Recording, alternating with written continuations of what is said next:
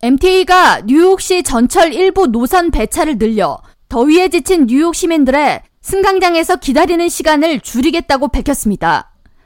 자노리버 MTA 대표는 9일 기자회견을 통해 전철 1 노선과 6 노선의 주말 배차 간격을 현 8분에서 6분으로 단축 운행한다고 밝혔습니다.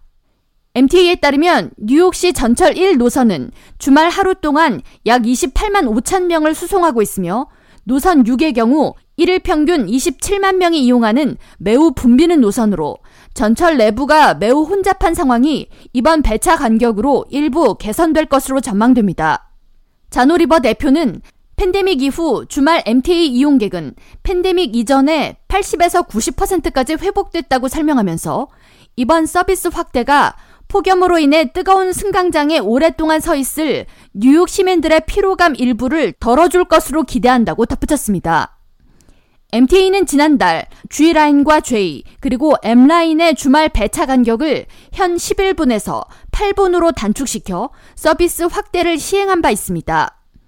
MTA는 내년 7월부터 B와 D, J와 M 노선의 주중 배차 간격까지 8분으로 단축한다는 계획입니다.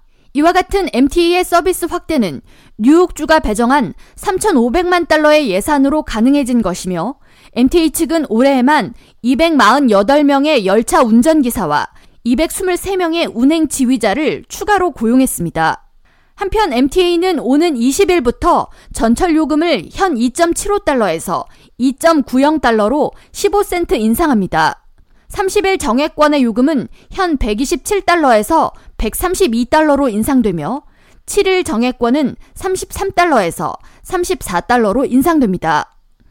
express bus 기본 요금은 기존 6.75달러에서 7달러로 express bus 일주일 정액권은 62달러에서 64달러로 2달러 인상됩니다. Long Island Rail Road와 Metro-North 운임비도 최대 4.5%가 인상되는데 반면 LIRR 피크 시간대 20회 티켓은 판매가 중단됩니다.